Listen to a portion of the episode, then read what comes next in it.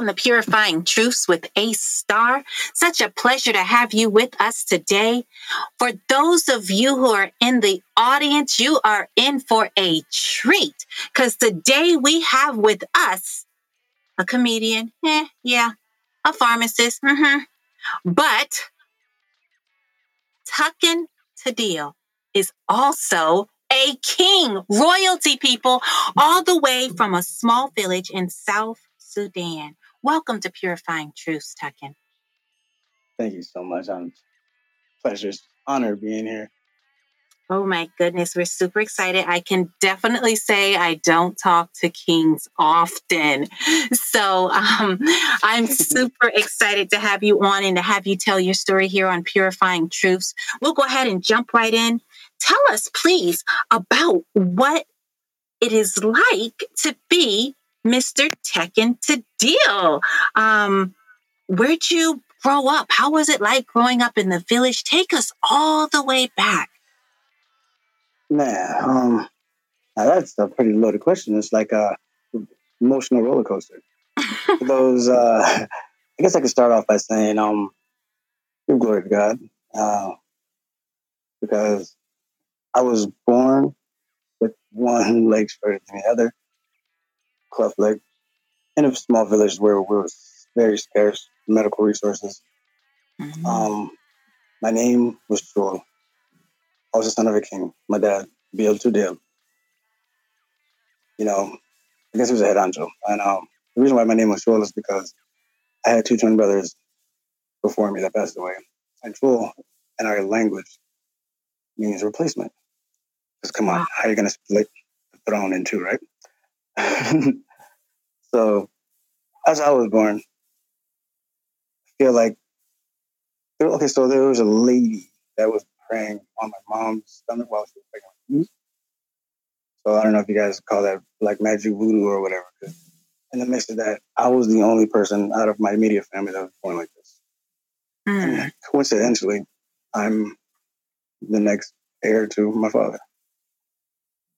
So so the lady was praying my mother's stomach. For some reason, I guess they everybody knew that she was going to be converted to a boy, to a king.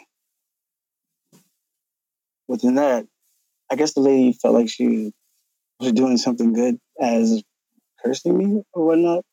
Mm-hmm. Little did she know, she just unraveled something that's way beyond even her imagination. Mm. So we really don't know if she was praying P R A Y or if she was praying P R E Y over your mother when you were in her womb. You know, that's actually a pretty good way of thinking. I never really thought about like that. Uh-huh. Kind of take life by the punches. But nevertheless, the curse has been reversed. And so you were born and um, into a small village, and here you are, the next king. It, it still sounds weird when people say king. Um, I like to just say, uh, Your Majesty. I'm just kidding. no, um, so within that, um, some people from some mission workers from, from Germany landed in my village out of nowhere. I was there for like six months, just mm-hmm. you know, just crawling around. And then they came down and um, I told my father, hey, we have a brand new procedure. Anybody that needs um, you know, medical attention, you know, my father obviously he has first dibs. He's like, well, we quite do. He looked at me and they said, okay, so my case is very serious and they need to take me as soon as possible. Mind you, we did not have any hospitals nowhere near. And then my mm-hmm. dad kind of was like, hey, well, I already lost two. You're not going to take my third one because third time's a charm, right? Right. oh my. Yeah. My mother, on the other hand, which is my salvation, she had to make the most toughest situation decision my mother had to do. She told my father, "Hey, it's not coincidence that they came here at this time. You know, God brought him here, and God will bring him back when he's ready. Powerful. If you love something, you truly love something, you must let it go. So I went to Germany by myself. That's a mother's love. I can't imagine being even given that option to keep or to give away my mm. son. Wow. But she made the decision to to let you go. Um, certainly that was pure love. Please share with us what happened when you got to Germany, in Germany, without your family. Um, that's kind of a tricky question because I was six months. I didn't even know the idea of what a family was until I got to Germany. Mm-hmm. That's where I met Bettina. She was uh, the caretaker that took care of me for oh, almost five, six years. And Germany was nothing less than a miracle because I discovered strawberry ice cream. my favorite ice cream still today. And I had to get surgery, you know, on my prosthetic, you know, so I can straighten out my limbs so I can walk in my truth. and um and, and in the midst of that, you know, they changed my name to Tukken. A lot of people kind of make fun of me because like, oh, you were just really taken. I'm like, oh, really? Why am I back? And you know, so my very first language I learned was Dutch. I still spoke mm-hmm. in the. Dutch. And um, me and Bettina, we used to, man, she's, I, I, me and her, we used to take our trips from Oberhausen, the Peace Village, which I was uh, stationed at, all the way to Frankfurt, which is like about 10 hour drive. Just me and her, you know, bad boys for life. you know, my best friend. And she to love me. And then the German embassy gets a call from the king. Because originally the contract was only supposed to be for two years. They kept me for three more. And when they, I guess they meant to to take me back, but the minute I find out that my country was at war, and you know, they that's just not. They, they didn't feel easy of taking you know a new child down there, a baby. And um, they said, "Hey, is Joel there?" My father. I said, "No, we don't have a Joel. Is Deloitte there?" No, we do not have a Deloitte. Well, oh, well, the Tuliat. Tuliat, just just where's the Tuliat? Just bring him here. He's he's the heir. I need my son back. So, but that was when my life changed because the exact same thing that my uh, my biological mother did was the exact same thing that my German mother had to do. Because I was her first son. She took it like. She was like a foster mom. But I kind of see her as she was the one that raised me in my core. Mm-hmm. So once again, if you truly love something, you must let it go. Wow. And then I come back to South Sudan, Africa. Unfortunately, my father was assassinated a week before I got back. Mm. So here you are, heir to the throne, and you're in a your home country, but truly you don't feel at home. Now we're going to talk about that in just a few. But Tukken, let's talk about these names. So, am I counting correctly? You had three names before you reached your teenager? Three names before I even knew what a syllable was. so break it down. Explain to us, please, what each name meant. I know one meant replacement, and then what mm-hmm. were the other two? So, um, when I was born, I had twin brothers that passed away before me, so that meant like I, you know, stepped into their place. Mm-hmm. And then six months later, I'm still alive. So my, they switched my name to Talai, meaning that thank God you're still alive, and you know, God, well, no pun intended. and then second, the common German boy name, like Adam or something like that. Oh, that was your German name. I see. Yes. All right. And so it's, it's actually um, T A C H E N, pronounced as Tachen. Oh, uh huh. Different yeah. accents. Uh huh.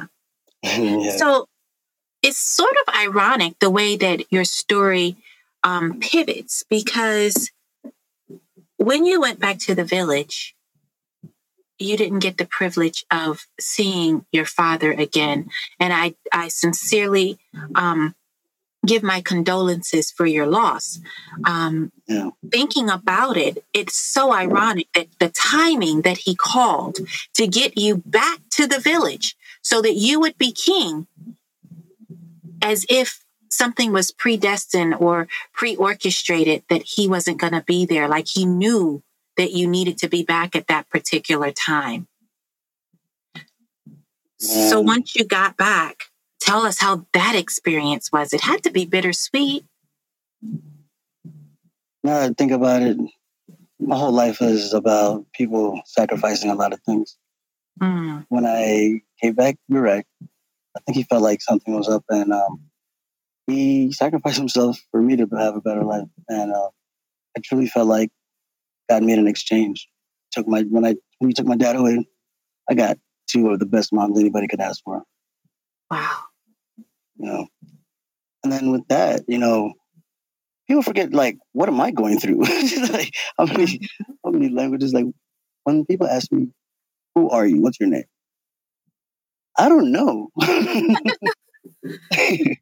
know, but that's why you know you just, just learn to adapt. And you know, my older sister, her name is Nimal.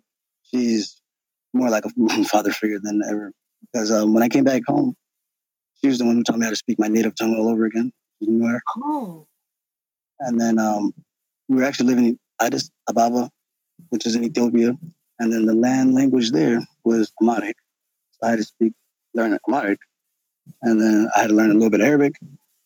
And then a year later, come to America. Now I got to learn English. I'm like, whoa, life, slow down. I know God doesn't give you anything you can handle, but hey, man, cup is a little filling, overfilling. yes, that is something that many of us have never done, right? Most of us speak one, maybe two languages. Um, and here you are, elementary age, and speaking several different languages. Truly, you are a gift. And there's gifts that have been placed in you. So when you're sent to America, you're with your biological family? Yes. Okay. And um, with that, you know, I truly feel like, you know, when my German mom like went back on a fancy jet, went back, I felt like, you know, she was gonna come back, you know, maybe she's gonna go give me that bucket of strawberry ice cream that I've always wanted. So I just kept that window open mm-hmm. for a long time once it started getting dimmer and dimmer. But nonetheless, it was still a light, no matter how small it was. That's what I focused on.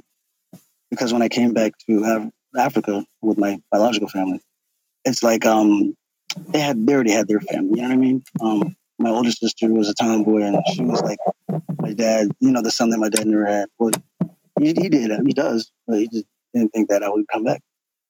And then my little sister, you know, she was brand new. I kind of felt like when I got back home, all the love kind of shifted away from them and came, came to me because I'm like that, which I didn't either intend or want because in doing so, I kind of felt like that was not my family, and I kind of intruded ah. and never really felt at home. So, yeah, it's bittersweet.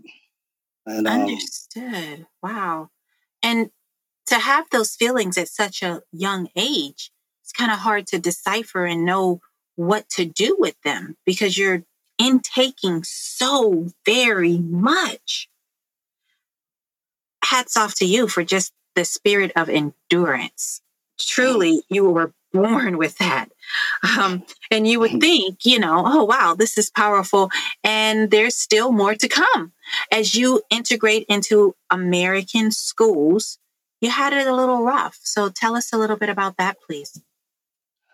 Oh, yeah, that was pretty rough patch. Um, coming to America, you know, number one, navigating through elementary with a prosthetic, you know, people used to, kids are really cruel, you know, like, you know, kids should go through depression as a first grader or second grader. Mm. I used to get teased about my leg. I used to get called an African booty scratcher just because I didn't know how to speak English, but they just didn't understand my other four that I was speaking. uh-huh. And um, yeah, it was it was really bad to the point that like I used to even get bullied and you know physically, you know, like in the, in the boys' locker room, like pee, you know, I would get teased, I would get tripped, and then, you know, my prosthetic, like the screws would come out, and then everybody leaves, and then I would be the last ones looking for my screws to put back on my prosthetic, and then I'd be like, the last one walking out of the, you know, so it's kind of like the walk of shame every day. Mm-hmm. And that did that, that that did so much for me, you know. But it's like um, if you start young, you know, it's kind of like conditioning, you know. And it's granted, it was um, it was very rough, but I'm glad it happened because it molded me who I am you know, thick skin. Wow. Not Children are cruel. Children can be so cruel. And, you know, I'm so sorry you had to endure that. And I can just imagine my heart goes out to you. Um, hopefully, uh, they've grown to be better people and they're not still doing mean things in their adult life. Oh, no. I don't give them time of day. Right, I understand. But it's just something to think about. You know, where's the heart? Where's the love for just another human being? But you know. I love the fact that even with that walk of shame, even as you were the last one and you had the noise of your prosthetic as you were coming out into that gym, you didn't let that deter you because you went on to play which sports? Yeah. Uh, within that, you know, there's only so much that you can, you know, pick on the little kid, the quiet kid before he snaps. mm-hmm. So instead of, you know, wallowing in my own pity, I took that negativity and turned it into something positive. Self development. I became, allow me to toot my own horn for a sec. I became insanely good at basketball and football. I played varsity as a freshman in high school. I started doing weight training and I played varsity as uh, varsity basketball. I was a point guard as a freshman. Mm. And uh, my 40 yard dash was 4.9 with a 20 pound leg. Whoa. Wow. Unthinkable. Impressive. And um, yeah, and then in my high school days, you know, I was weight training a lot, you know, because these bullies are not going to get me anymore. And I think in that I was I was working out for the wrong reasons. I was doing it for revenge more than self development. Mm-hmm. And that in itself is another ticking time bomb that spiraled me down to the wrong direction. And um, I started, you know, hanging out with the bad crowds, you know, oh, the jocks, the cheerleaders, you know, how that goes. Started drinking and then addiction, started smoking weed and, you know, experimenting on drugs. And, you know, I was really losing myself.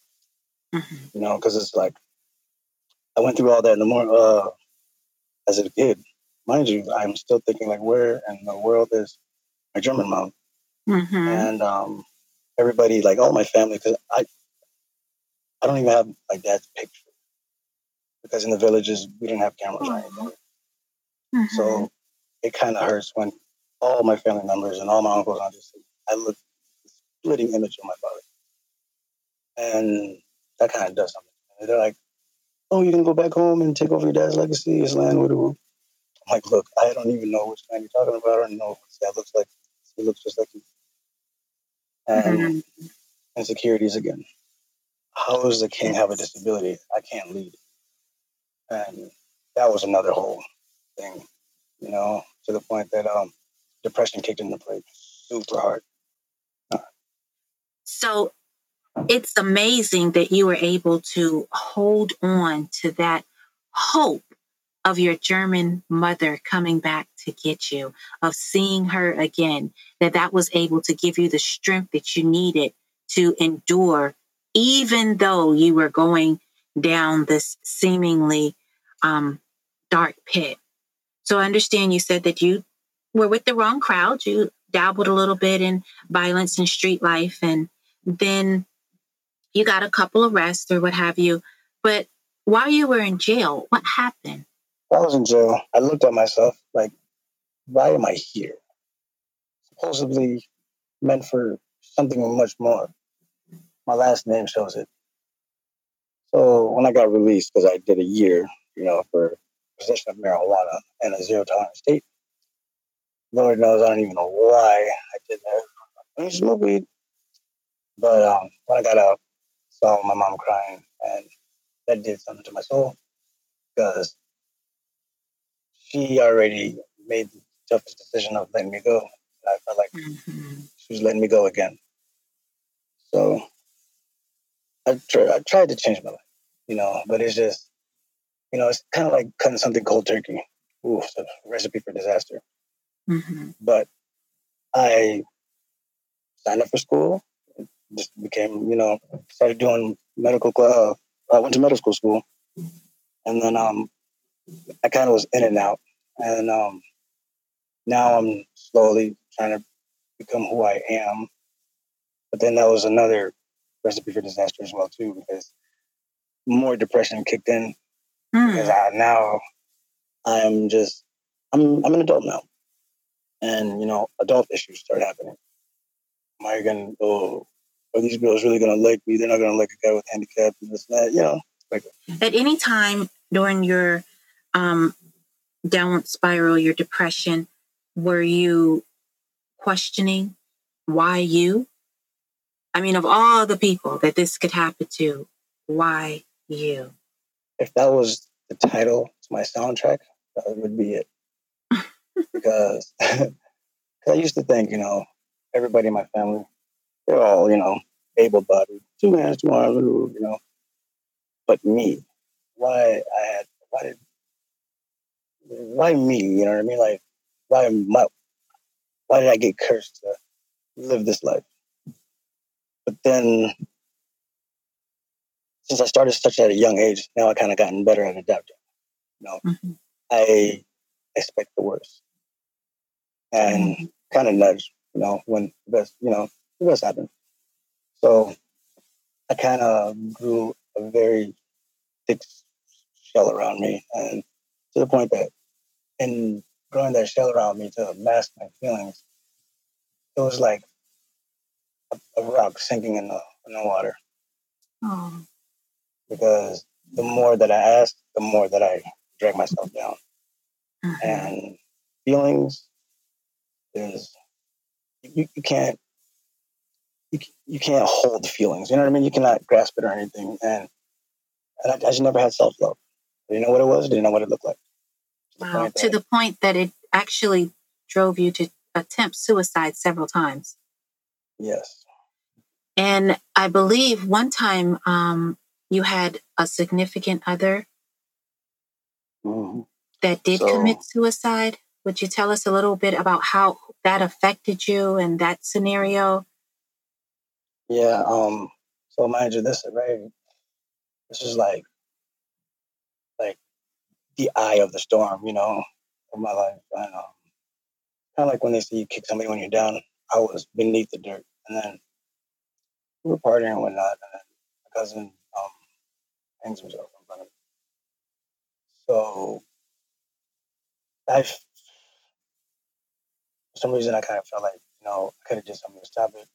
So then I kind of like took on the burden of, and could have, you know, he could have been here if it wasn't for me, man. Mm. That drove me. Oh man, I, I, I don't want nobody to ever feel like that way. To the point that I went to the bathroom and I put the belt to my neck and I jumped off.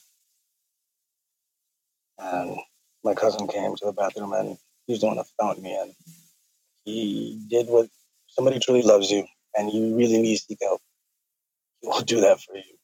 They will do that for you because I definitely needed help. Wow. And then my older sister, remember I was telling you guys that she was like a father figure to me?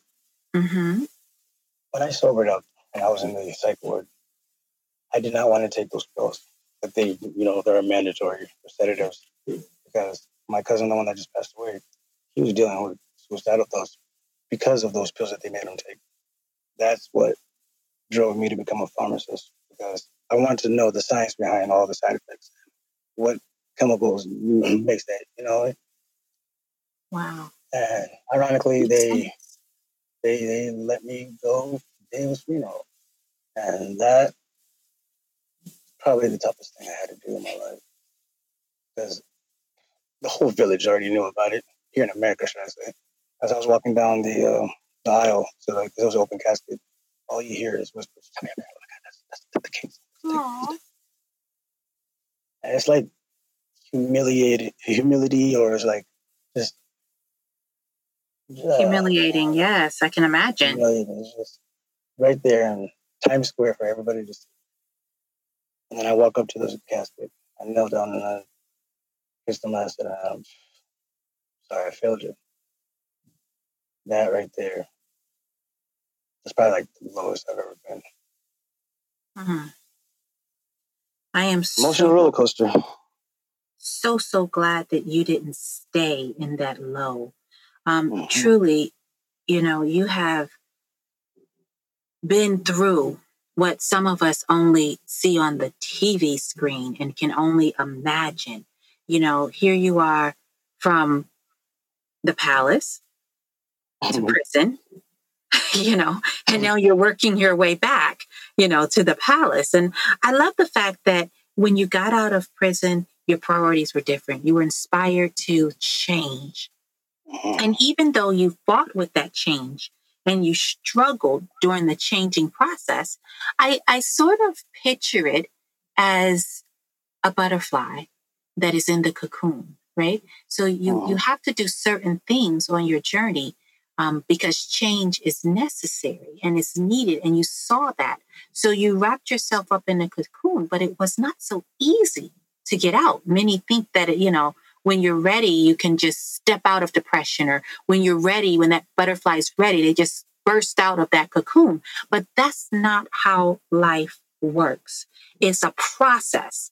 And in your process, after the suicide attempt, after the tragedy of losing your cousin, and again, condolences to you for that loss as well. Tell us, please, about the scenario that you found yourself in that literally changed mm-hmm. your life. So it's kind of like a snake when it sheds its skin, or like mm-hmm. you mentioned, like the cocoon you literally have to everything that you were once was so you can mm-hmm. become a brand new what you're supposed to be. So with that being said, we was at a party and my little other cousin, she we were playing spades, you know, you know how spades are. It's pretty, pretty intense.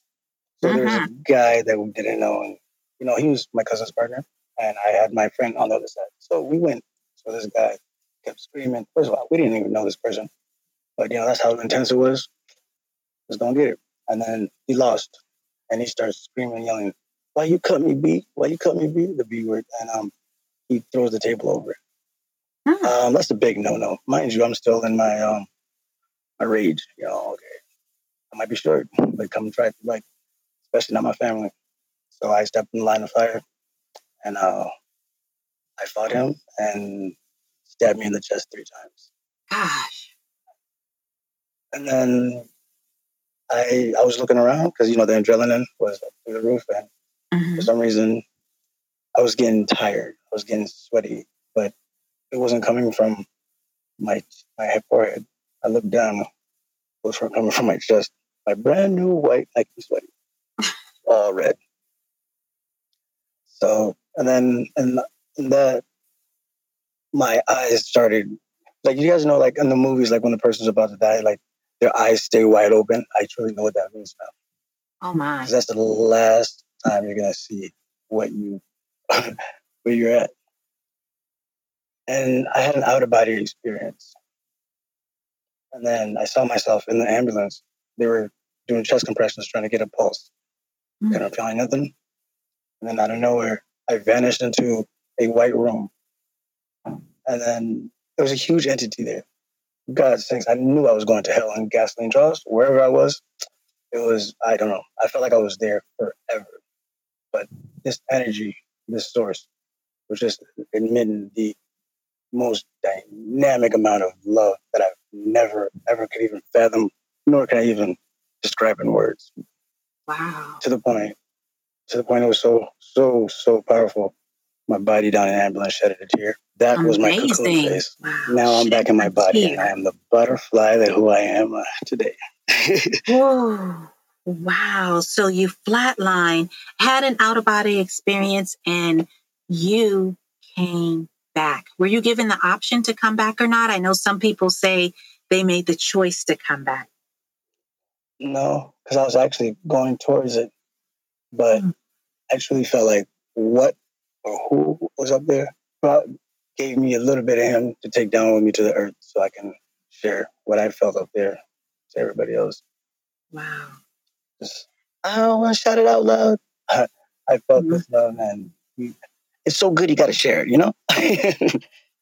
you know, I love the fact that you, you say love, that, that you were up there and you felt, or you were out of your body and you felt love. You weren't afraid. You weren't scared. Even though you thought you were going to hell, you still felt love. Love will triumph all. Oh my goodness. Hmm. The most powerful weapon known to existence. Exactly. And many times we fear death. Mm-hmm. But See, now you yeah. have no fear. When I tell you, you know how in the in the wilderness or like uh, mm, everybody say stay away from the very bright colored, you know, butterflies or animals or snakes. Mm-hmm. I was that because we, I'm, I'm a beautiful butterfly now, and I'm dangerous as well too. But I'm dangerously out of love. I I ran into the guy that stabbed me. I could I could tell you before my awakening. Um, I was fantasizing about how I was going to kill this guy, but when he tapped me on the shoulder, he came up to me and I looked at him and I knew exactly who he was. Almost like a flashback. And then he was crying. He said, Tekken, I'm so sorry, man. You know, you didn't testify against this and that. I was in a coma, bro. For some reason, I don't know what spoke to me, but uh, I was like, you know what? I'm alive. You're, you're good. Just go be a father to your kids. I forgive you, man. You know, just please, you know, do right. And in the midst of forgiveness and love, a huge, huge weight was lifted off my off my chest. The guys, I don't even walk with a limp no more because I just gained my wings. I'm a butterfly. Mm. So yeah. not only did you forgive, you began to embrace your mm-hmm. disability. Mm-hmm. Yes. And practice loving you. And I love the way you say, I don't limp anymore. But that doesn't mean that you're exactly, that's what I was going to say. That doesn't mean that your walk um, is quote unquote normal, as we would say. But now you walk with rhythm. I mm. love it, love it, love it. Um, please share with us. There's something that you're known for saying, and I think is so very powerful. Tekken, the day you died is finished for me. The day that I woke up. Amen. Truly. I love it. Because now I see the world in different lenses. Mm-hmm. And, and so you're now doing what? Like what what are you doing now? I understand you have all these talents and all these gifts. You're a comedian, you're a rapper, you're a pharmacist. I mean, a pharmacist doesn't even seem to go with singer and rapper, the entertainment, but I understand why you went to school um, to be a pharmacist. And mm-hmm. on top of that, um, you're helping so many um, with telling your story and advocating for those with disabilities. So, what else is there possibly for you to be doing in the future? What are your plans? Mm-hmm. Um, well, within you know my awakening is I started seeking validation in myself instead of everybody else. You know, it truly it starts with you, you know, and then within yourself, doors open up. A lot of doors open up. And therefore, um, remember that little love that I that was brought down with me? Mm-hmm. That's what I'm trying to share with the world now because everybody's unique and embraced it. So I started embracing it's not a flaw, it's a superpower. Mm-hmm. So I started embracing myself, my disabilities and, and whatnot to the point that I took my leg off on stage and not even knowing it, there was somebody in the crowd that came up to me after the show and said, What you did was super powerful. Because I have a prosthetic. I thought I was the only one, but it made me feel better about myself and you did it. Now that Impact. is the love that I have was told spread. What an self-love. Yes. And you're doing that, you know, in all these various facets of comedy and even when you're helping those, you know, in with the pharmaceuticals and, you know, inspiring as you're speaking, even um, is spreading that love. I thank you so much for all that you do. Truly, you are an inspiration and hats off to you because you too are a star. With the self love, guys, my German mom found me last year. Oh, you held on to the hope and it actually happened. Mm-hmm. How beautiful. How beautiful. I'm whole again. Oh, that's amazing. And I love the fact that you're doing Bill Tidell entertainment, entertainment because you're going to help so many with that mm-hmm. because so many hide their gifts behind their disability. If the audience would like to get in touch with you, how can they do so?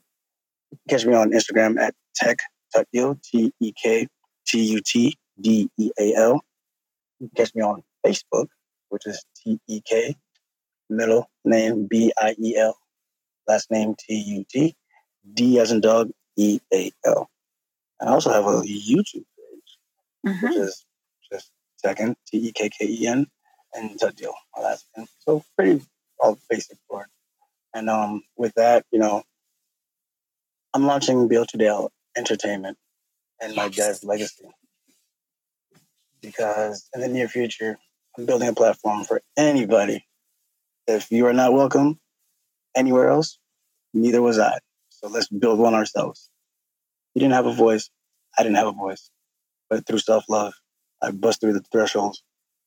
So, what is your excuse? Yes, indeed. And thank you for tuning in to Purifying Truths with Eight Stars. Tune in every Saturday at 9 a.m.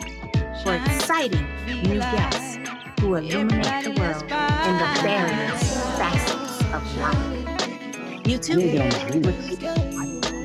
Facebook, and Instagram at Facets of a Star. Check out the webpage, www.facetsofastar.com. Shine bright.